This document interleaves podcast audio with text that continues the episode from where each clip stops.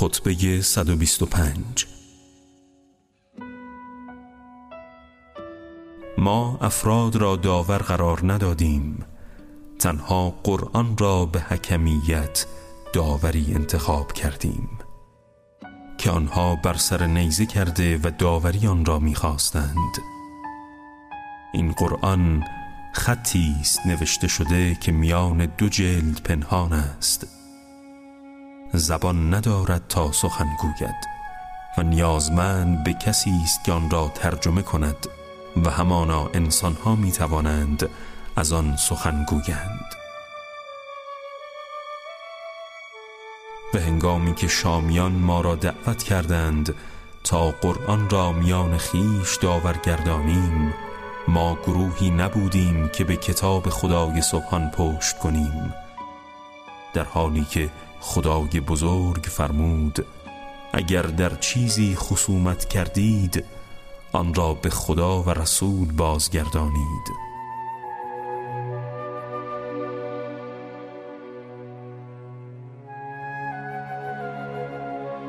بازگرداندن آن به خدا این است که کتاب او را به داوری بپذیریم و بازگرداندن به پیامبر این است که سنت او را انتخاب کنیم.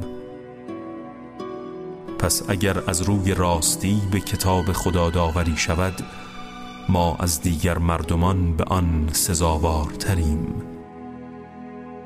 و اگر در برابر سنت پیامبر تسلیم باشند ما بدان اولا و برتریم.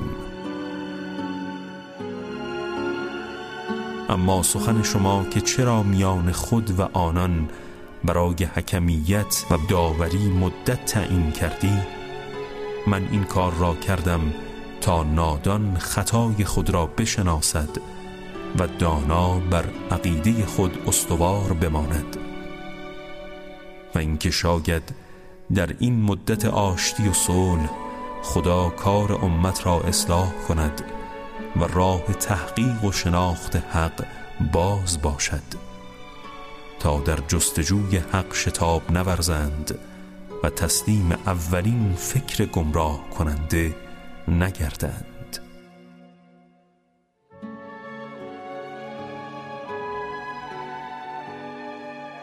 همانا برترین مردم در پیشگاه خدا کسی است که عمل به حق در نزد او دوست داشتنی تر از باطل باشد.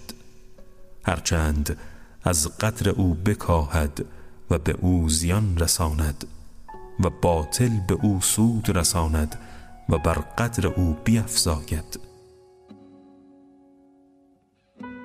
مردم چرا حیران و سرگردانید؟ و از کجا به اینجا آورده شدید؟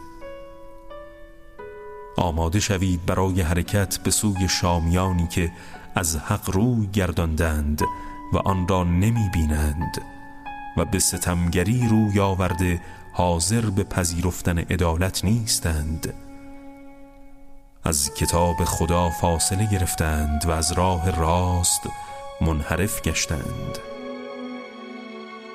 افسوس ای کوفیان شما وسیله نیستید که بشود بان اعتماد کرد و نه یاوران عزیزی که بتوان به دامن آنها چنگ زد. شما بد نیروهایی در افروختن آتش جنگ هستید. نفرین بر شما. چقدر از دست شما ناراحتی کشیدم. یک روز آشکارا با آواز بلند شما را به جنگ می‌خوانم و روز دیگر آهسته در گوش شما زمزمه دارم. نه آزاد مردان راستگویی هستید به هنگام فراخواندن نه برادران مطمئنی برای رازداری هستید